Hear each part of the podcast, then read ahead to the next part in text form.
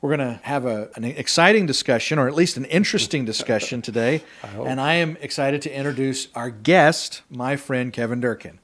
Thank and, you, Wesley. Good to be here. Kevin has been part of our fellowship since before I was born. So I think I have a lot to learn from him. But he is a historian and an expert in architecture. He's founded multiple businesses and he has lectured in places as far away as Yale and as near as the church that we're sitting behind. Yes, all, so. all kinds of atmospheres. yes, Friendly and unfriendly. so yeah, we were Kevin and I were talking yesterday or day before. It was yesterday. Yeah, it was yesterday. Yep. And you just come in from New York and we were talking about why the old societies, the old cultures of the pre modern world seemed more capable of holding together, whether that's families or communities, why they seemed to hold together more. And that kind of segued us into a conversation. And broadly speaking, we kind of started sketching around the, the basics of this and uh, and so we said, I asked him, "Will you join me tomorrow on the broadcast?" Here we are, and here we are. so it's good to have you. Thank you. Good to be here. Amen. So what what would we say? I guess if you look at the fragmentation that is occurring not just in America, but in all Western culture, what what is the antecedent? Why is this happening on a level that historically we hadn't seen? And I would I submitted and I do submit that the culture as a whole was one in which people were closely connected to life's necessities.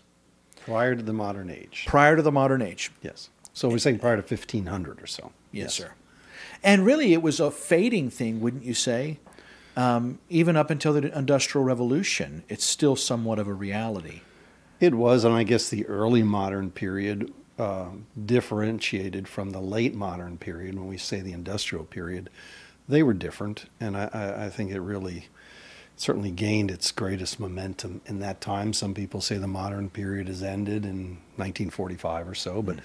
Others say it's going on, and others say we're in the postmodern era. But it was that early modern age, beginning with the Renaissance, and what happened? Yeah. What happened to world culture? You know, and and so changed from the medieval period is what we're talking about. Yes, and I guess it what what what we were discussing at lunch was that they were in an environment of necessity.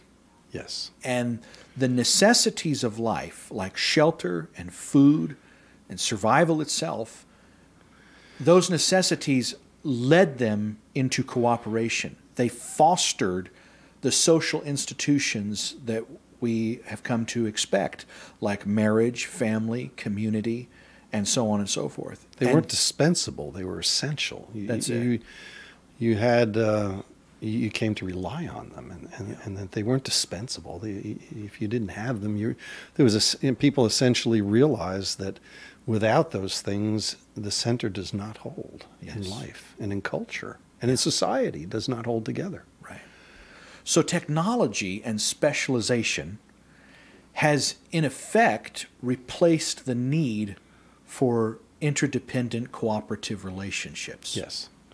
I mean, and again, the late modern period, beginning about 1800, really with the Industrial Revolution, that arose of, of technology. And, you know, things happened in the, before that, leading up to it, making it, what made the, industrial revolution possible was was uh, a banking revolution really beginning in England in the 1690s making the bond market and capital available to fuel industry so moving on into the uh, 18th century in the late the late 1700s and beginning in England coming over to America was technology was the industrial revolution and, and it was, uh, I think, of your dad describing it as a tsunami of change that occurred and, and, and transformed all of culture and transformed all of society. And it's it's spread around the world since then, but it, really arose beginning in Britain. Really, the first banking, the Bank of England, founded in, in 1694 or so. Uh, with William and Mary, and uh, after a defeat in a war with with Holland, they they had to rebuild the the British Army and the British Navy, and um, now also that's the modern period into the modern period. You know, over a century and a half into the modern period, and and what is part of the early modern period is uh, world conquest, colonization uh, of the European countries. So we're really talking about European culture when we talk about all these things spreading around the world. So they're vying Britain, Portugal, Spain, Holland, France. They're vying for colonies around the world in power. And um, in order to rebuild armies, in order to build navies, uh, what did a government rely on but taxation? Hmm. Well, taxa- taxing the yeoman farmers of Britain didn't produce a whole lot of money. Hmm. They needed something bigger, and they came up with the idea of the bond market hmm. and selling bonds. And the Bank of England Selling debt, basically. selling debt, yes, and they sold bonds in one week. Uh, one week, I think, raised 12 million pounds, which was a fortune at the time, and rebuilt the British Navy to go back at it again. And so we had a banking revolution before, but you were saying the industrial age, the industrial period. What happened that's so, I mean, has so right up till today transformed culture, and it's, and what are the roots of how think, that happened? I think people have a hard time contemplating how the very matrix of an economy can directly foster or inhibit relationships like marriage, family, church. They don't we, we tend to see things in, in little boxes. We compartmentalize. yes. And we don't understand that in that in that former age, before technology on the level that we know now, or even the level that we've known over the past hundred years, life was a struggle, much more of a struggle. Yes. And that struggle necessitated relationships. Well, I think, yeah, very much. But why don't we see that? I, I think of, of what we've talked about often about myth hmm. and how human nature, uh, all sociologists, anthropologists will say we live by myth. Hmm. Muo, literally from the Greek meaning that which is hidden to the eyes. Hmm. And we follow in line with these things and we go along and, and we don't even know why we do them. We don't know that we are doing in following a culture. It's, it's an amazing um, fault, it's an amazing shortcoming of human nature to do that. And how we don't question culture and how we got here, much less where is it taking us to that we live by myth and we're sitting here questioning myth right now Right. which is a good thing to do I suppose so. yeah really and uh, that's the thing to talk about because if ever we're going to find an alternative to these problems and the creation of these problems we have to start you know opening our eyes to those things Yeah. And would you say that the, the myth that we're directly relating to here is the myth of progress or the myth of human development? How, how what is that myth? What is the Well, big myth? is it called the apotheosis of it? I mean, because I take it back to the garden, hmm. to the very beginning. Hmm. The myth that we can see the end from the beginning, that in some way we're divine hmm. in our natures. Yeah. Without seeing the, the limitation of nature, we can't see the end from the beginning. Yeah. And so the industrial age, we invent things that uh, often have such unintended consequences and hmm. get us into unintended problems hmm. That we don't see in the beginning. Why is that? Does that make sense? Yes, very much. Why- So why- you, you said that? you're saying that the myth is the apotheosis of man, which apotheosis means the the becoming of a god, the Yes. process of becoming divine. And and so you're saying that really in the Garden of Eden we have this motif of, Yes. of man aspiring to to a certain kind of knowledge Yes. in, in an attempt to ascend to the place of God. Yes, and and by the, you know, thousands of years later, we're seeing this come to a fruition, and today we are more so than ever, um, a culmination, perhaps, Yes. um, at some point. We know it's going to culminate, but I think it's all rooted back in that nature that we have and our inability to see that. I think things like black swans are part of that. Right. You know, the inability to see uh, the most common things that could happen. You know, things like black swans, like uh, COVID, Right. uh, the advent of the internet, or the coming of World War One The bubonic plague. the bubonic plague, or and and also to see the unintended consequences of technology. Yeah. So all these things happen, and it's like we ride this tidal wave all the time, and with the and often they're always framed in terms of very positive things, like uh, let's go into industrialism and, and labor, and saying labor saving devices. How wonderful! Like what fault could you find with labor saving devices? But they did just what you said. You know, have labor saving devices gotten us anywhere? Has it have they genuinely improved life? Now, you know, again, I'm not condemning all technology and, and inventive. I'm not saying that at Right. all. I'm I probably wouldn't be alive without uh, something like antibiotics. Sure. You know, I can think one time I was sick, I wouldn't be alive. But what I'm saying is our inability to control them Right. and and to and to foresee where they're going to take us to and the problems that could arise from those Yes. things. Yes. And are we incorporating technology as a tool into a biblical worldview and narrative, or are we getting sucked into the bore tide of a myth? Yes. And I, I think that that takes us to this this whole question. You, you bring up labor saving devices, and that's a, a rubric that you really could categorize all technology under. Yes, very much. It's either diversionary and entertainment, or it's something that purports to be a labor saving device. And and we say, well, that is that that seems inherently safe to conserve labor. And good. But it takes us back to the garden. Because in the garden, when this apotheosis, to use your word, begins and man starts to compete to be his own God, what happens is this curse comes into the world. Yes. Everything is, is afflicted and affected by this process. It's as if the curse is to disrupt and stop this speedy ascent that man is Yes. enticed to. And in response to the curse, he is told by the Lord, and from a biblical perspective, he has said that you must earn your bread by the sweat of your brow. There it is. Yeah. Looked upon as a curse, but really meant to be a way to bring us back into a relationship Yeah. with God that was lost. Yeah. So how could that do that? What are we saying? By the sweat of your brow you will till the earth. But it was really meant to be a good thing. Right. And to keep us in a certain humility of mind, Yeah. ultimately, Yeah. where we could come back into relationship with God as God and Right. not us. Yes. And uh, I think it's been a history of escape Yeah. down through the, the millennia of trying to get away from that curse. Yeah.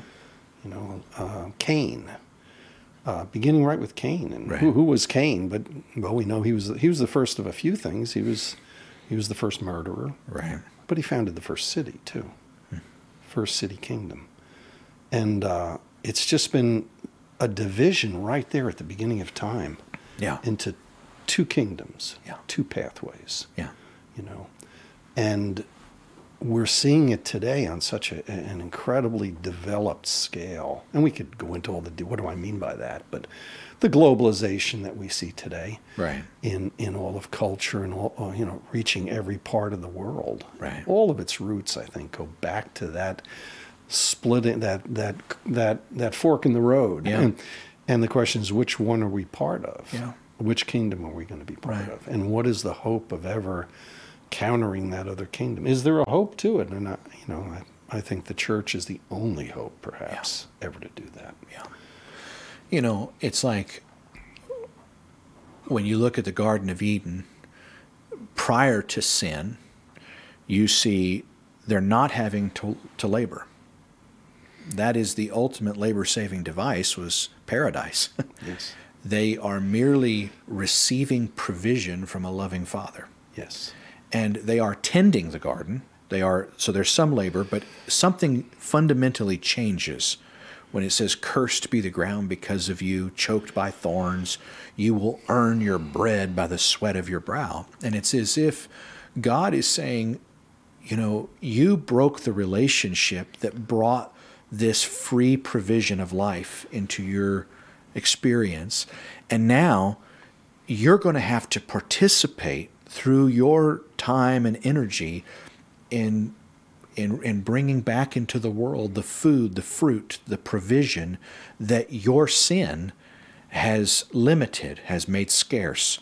So labor becomes a direct response to sin, entering into the growing of our food or the raising of our livestock or the life that that gives life becomes a direct answer to the sinfulness that has made life so hard. It's we're saying we're not going to just starve here and we're not going to and so so in a real sense it seems to me that modernity has been has philosophically been saying to man you can still get your bread. You don't have to sweat. Yes. And trying to get him back to a, a, mindset that sin has not cursed the world, that the world is not, the ground is not cursed because of sin. Instead, look how technology has redeemed us from the curse of sin. Very much. Looking at technology to redeem us from the curse of sin, yes. And you know, I, I look at so agrarianism and agrarian life and, and uh, being rooted in an agrarian life and submitting to that curse, keeping our feet in the ground, so to speak. And I mean, I look at, at it still today that if we really do that, what is the only, one of the only things we can't control? What is it? Something very fundamental. Very the weather. Basic. The weather. Right. of all things. I mean, it's so inherent in a rural culture that it's simply not in our control. Mm. It's still not in our control with all the technology we have and everything. And it's still a place where we are going to have to look above and beyond us. Yeah. And um, not have a faith in our abilities to do it all the time. So it, it, keeps us grounded in that way. God knew what He was doing Amen. when He said those things. And you know, it, it came down I mean that that that spirit of Cain. I mean, it just went down through the millennia. I mean, look, the world flooded and, and life arose again from, from, from Noah, but it still carried on. It was it was then the rise of Nimrod. Yeah. Whose name what meant what? We shall rebel. Hmm. It meant rebel against what? Hmm. It was rebel against that curse. Hmm. And he's the first metallurgist, or however you would say that. He's the He's the hunter of men. The great hunter of men. Yeah, and likely referring to the fact that he was a killer of men. He was some kind of assassin of men. Yes. And his his technology, the, the, the explosion of technology, occurs around the construction of weaponry. It's really the first explosion of technology. You could say that cities themselves are, are the first explosion of technology, but, but really the metallurgist only emerge in the creation of weapons of war. The forger of weapons of warfare. That's the beginning of this technology. I mean, how much, let's look at it, how much technology has given us today, how much of its origins are in are in that very thing warfare. in technology in warfare. Yeah. I mean, GPS or mm. I mean just the list goes on. Nuclear power. Nuclear power. The computer. The computer, the microchip. I mean, so much. And so, so, so you can see this thread woven through it, but getting ever more global, ever bigger down yeah. through the millennium, and until today, when we're we're approaching this incredibly fast moving changes, you know, and in in previous ages it it took so long to bring about changes. You look at changes that slowly took centuries, but things happen to us now overnight, hmm. literally. Hmm. And um, that's what I think we're faced with an ever increasing momentum to, hmm. to this process. I uh, got this quote from Karl Marx, who had something thoughtful to say. And really, it's, it's remarkable to see that the, the origins of modern liberalism, such as through Hegel and Marx, um, they, they are adopted by left and right alike Though at the beginning of this nation, that wasn't the case. Jefferson and Adams equally saw the independent yeoman farmer as the paragon of the free man in the world. But that was in direct conflict. it's like the, the, the Aristotelian model of life was put forth the aristocracy as the as the ultimate, and they were going to be freed from the drudgery of workaday necessities, and instead they called the farmers the idiots. So we have a, a stark contrast here. We have the the Greek model, the Aristotelian model, that views disengagement from necessities as freedom, and, and the farmers who have to grow the food as idiots. Idiotes was their word yes. for farmer, and it, it's where we get the word idiot today. Um, and and yet, in stark contrast to that, Thomas Jefferson and Adams and the others, they saw the farmer, they saw the rural yeoman as the paragon of, of, of freedom yes. and private property and the ability to grow your food. And, yeah, and, and really that whole struggle, we don't realize in the American Revolution that was that was the conflict, mm. and that it, it really came over here from from Britain. I mean, so many early settlers who came were really escaping Europe and that whole dynamic which had taken hold of Europe, in which um, things like the, the enclosure movement and things against the yeoman farmers, the rise of industrialism, they really they fled to America to find a freedom and the land to live on away from that. And then when they saw it running them down by taxation hmm. For warfare right. Uh, after the uh, Seven Years' War, which we call the French and Indian War, they they saw that and and they understood that uh, it's tracking us down here in the new world, mm. and we're not going to go for it. But it ultimately caught up with us. You know mm. that that fundamental battle. I mean, there were sides that that uh, joined together to fight uh, British rule, and um, but after the war, they then turned on each other. Um, the Hamiltonians versus the Jeffersonians, and and uh, bringing the banking system. Hamilton was the first treasurer of the United States under Washington, and uh, created the Bank of America, the first right. Bank of America, and really bringing a banking system to America, and an economic system to America that would foster industrialism. Right. That was our early struggle, right up through uh, Jackson and the Second Bank of America. And, but exactly, that struggle followed them here into the wilderness. Yeah.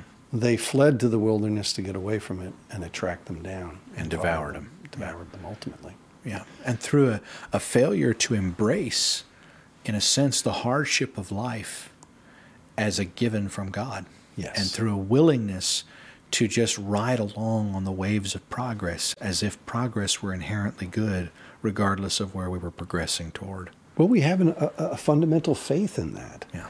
We have faith in the in the goodness of progress, and it's completely unfounded. I mean, I mean the unintended consequence. Take something like antibiotics or or GMO right. crops today, right. and uh, they are creating havoc with agriculture. And I mean, there's other countries who have a whole lot more sense than we do about these things, like GMO products. They've outlawed it. yeah. Why? Why are we? Why do we have such an incredible faith? in technology, yeah. especially in America, where yeah. so much of it rises from. Yeah. Why is that? What is there in us that that just blindly? It's as if you know, like the Luddites, you're you're condemned if you, you if you uh, they first rebelled against the uh, the knitting mills in in Britain, because all of knitting was in home workshops right. in Britain, and then the rise of the machinery in factories, they rebelled against it because it was destroying their way of life. And that's still going on very much. And, hmm. you know, it's become quieter and quieter, I think, as it, as it, as it's just dominated all of culture. It's dominated all of agriculture. Yeah. It's dom- and where are we headed with this thing? Yeah. Like, where is this going to take us? And right. is there any solution to it? Hmm. Is there any countering of this globalization and what it's going to do. You know, we see today, I mean, very fast happenings uh, globally and, and power and and uh, you know whenever whenever a country arises that, that morphs from a early society and economy affects it, it's ultimately we know going to need a polity to Yeah. protect it, and that's where we are Right. in these large countries. And what's the root of the word polity but polemos? Warfare. Yeah. Sure enough, we wage wars over economy. now. Right. Yeah. I was uh, I got this quote from Alasdair MacIntyre, and he says one of the key moments in the creation of modernity occurs when production moves outside the household. So long as productive work occurs within the structure of households, it is easy and right to understand that work as part of the sustaining of the community of the household and of those wider forms of community which the household in turn sustains. As and to the extent that work moves outside the household and is put to the service of impersonal capital, this banking system, the realm of work tends to become separated from everything but the service of biological survival and the reproduction of the labor force on the one hand, and that of institutionalized acquisitiveness on the other hand. The pleonexia, uh, a vice in the Aristotelian scheme, is now the driving force of modern productive work. I think, if I'm pronouncing that right, the pleonexia means the the unbridled lust for greed or wealth. It's now the driving force. And what he's saying here is that only when work was centered around human relationships in the home did it have this dignified value. Now it's simply one of many commodities to be traded. Now it's it's i- i- to lose your job, to gain your job, you're at the mercy of the rise of capital in all of its forms. We are, but we are going to have to understand these things. If we are going to find our way out of them or ever preserve a culture that is, that is, is going to be able to counter that, we're going to have to realize how we got here in the first place. How did we get here? We're speaking about now how we got here. And in order to get out in intentional communities, we're going to have to make intentional decisions Yeah. about these things and hold on, on to them. You know, it's a complete inability of, of culture today, societies, governments, to put any kind of a restraint on technology. Right. we just, it's like we're unable to do it. Right. They are unable to do it. But we have to see these things for what they are, where they came from, what the dynamics are. We have to see, like you said, through the myths. Yeah. And we are going to have to make decisions, intentional decisions about life, about families, about work. Yeah. We are going to have to make intentional decisions if we are going to preserve a, a culture, a Christian culture. We're going to have to. the modern, current, contemporary left um, espouses this utopian world where we're going to have a universal basic income, UBI, and we're going to have everybody's going to have housing and everybody's going to have health care. And it's it's this world where we will at last be freed from necessities. And I find it deeply ironic, ironic, and and partly not, that there is such a linkage in the uh, aristocracy, the the, the the aristocracy started by Aristotle, and the the the view of the modern left started really by Hegel and then uh, Karl Marx. Marx said the realm of freedom actually begins only where labor, which is determined by necessity and mundane mundane considerations, ceases. Yes. So he says your freedom doesn't start until your necessities are gone. That's Marxism. The quote goes on. It's it's quite fascinating, but in the interest of time, you know, th- this is this is the this is what's being put forth by um, many branches presently of of uh, political thought. Uh, UBI, Universal Basic Income, has gained notable supporters such as Tim Berners Lee, the founder of the World Wide Web, Pope Francis uh, of the Catholic Church, uh, prominent figures um, like Keith Ellison, former chair of the DNC, Jack Dorsey, founder of Twitter, Mark Zuckerberg, Bill Gates, Tim Cook, Sam Altman, founder of OpenAI, all of these that I just mentioned, influencers and uh, you know forerunners of, of the new modern left, they're all pushing this this right to universal basic income, and all, a lot of it comes in the name of rights, right to this and right to that and right to this, and you, you got to ask yourself, if we ever do achieve that, isn't this the ultimate rebellion that says, No, sin did not curse the world. See, yes. we fixed that. No, we won't earn our bread by the sweat of our brow. See, we can be back in the garden of our own making. Yes, it is. Yeah. That's the direct connection. It's creepy. In those, it is very much. And but we are on the uh, we're on the very verge of that with that kind of talk. Yeah. And so, what do we do about it? Yeah. What kind of decisions do we have to make for our lifestyles, for our families that are going to counter that. It's got to be very conscious decisions that are going to cost us something. Yeah. Where are we going to live? Who are we going to be associated with? Who are our relationships with? Uh, are we going to participate in that kind of an economy? Yeah. And are we going to willingly, consciously, collaboratively choose yes. a harder life? Yes.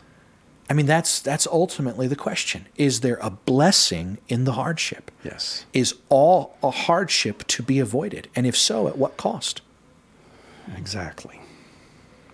You know, I think of my dad uh, pioneering the idea that as a community we farm with horses. He never suggested that that was the most efficient way to generate the most amount of produce. That wasn't the idea No. he he said we weren't trying to raise cash crops, we were trying to raise families. And he said his, he had a rubric that he used. He said that we had to participate in the essentials of life. There, there needs to be a place for, for, for economy. There needs to be a place for technology. But he said, don't let technology be a buffer between you and the blessings God would give you by interacting with nature directly. And those essentials being life, where you're born, how you're born. You're born in a family, or you're born in a, or in a technological setting. I mean, uh, death. Mm. You can die at home. Mm. Um, our food, mm. our education, our work, the essentials of life. Can we bring them home? He taught us so much about that, about bringing home these hmm. essentials of life. What is essential from but essa, meaning the very being? It means being, the being of life. Hmm. Hmm. I got this quote from Aaron Bastani. He's a current British socialist that I had never heard of. But he says, fully automated luxury, communism, began with Karl Marx. Now, over 150 years later, an opulent post work society is more possible than ever before. A post work society. That's it. I mean, if we can't see the contradiction in that possibility, we we're confused. We're confused. I mean, and we have to look at what's happened to the family. It's like uh, Thomas Sowell, uh, who who um, who is a brilliant economist and really philosopher uh, of the African American community. He uh, he has taken some pretty hard stances and looks at the influence of aid, the influence of welfare and support from government on the African American community. And it's a travesty to look at statistically, and I'm not going to purport to quote his statistics like he can off the top of his head. But tragically, if you look at the African American community before the advent of welfare, you see that socially they are on a par with their Anglo counterparts across the board.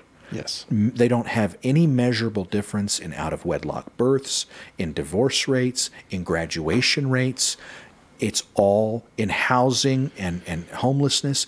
They're all right there. Some places the black community is ahead, some places they're a point behind, but it's all right there in the margin of error. And then beginning with the civil rights legislation, which we celebrate in terms of giving equal rights to all people. That's a good thing.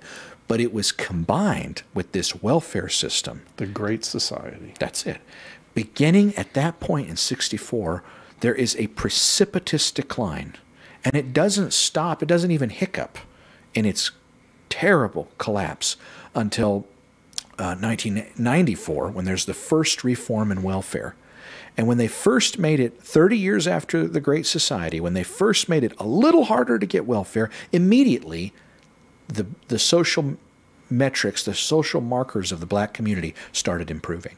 So there's an inverse corollary. The more help they get, the more trouble they're in. And it's not unique to the black community. It's a, whoever is in that category of receiving aid from the government on that level it's like to steal their sense of duty and self determination and responsibility is to steal their dignity and their purpose. And it's happening at a speed that is just incredible yeah. what's going on due to technology and and uh, it's we we have to do something we have to act now to counter these things yeah and we're not going to be able to do it as individuals no. or even families. We're going to have to do it as the church. Cooperatively. I thought of this, maybe I'll leave our audience with this quote from Jesus. Uh, it's, see, I, I, I skipped over it in the first one, but I want to read it verbatim. Jesus says, The kings of the Gentiles have absolute power and lord it over them and those in authority over them are called benefactors. Yes. And this is a concept that is hard to get your mind around unless you see what we're talking about here. That he's saying those who are exerting total totalitarian authority over their subjects are actually called the benefactors. It is, it is when we are willing to turn to the government as Yahweh El Shaddai, our provider, that he has total authority, or it, the government, has total authority over us. Yes, exactly. That's how we've gotten here. Amen. Well, thank eh, you. Thank you for joining us.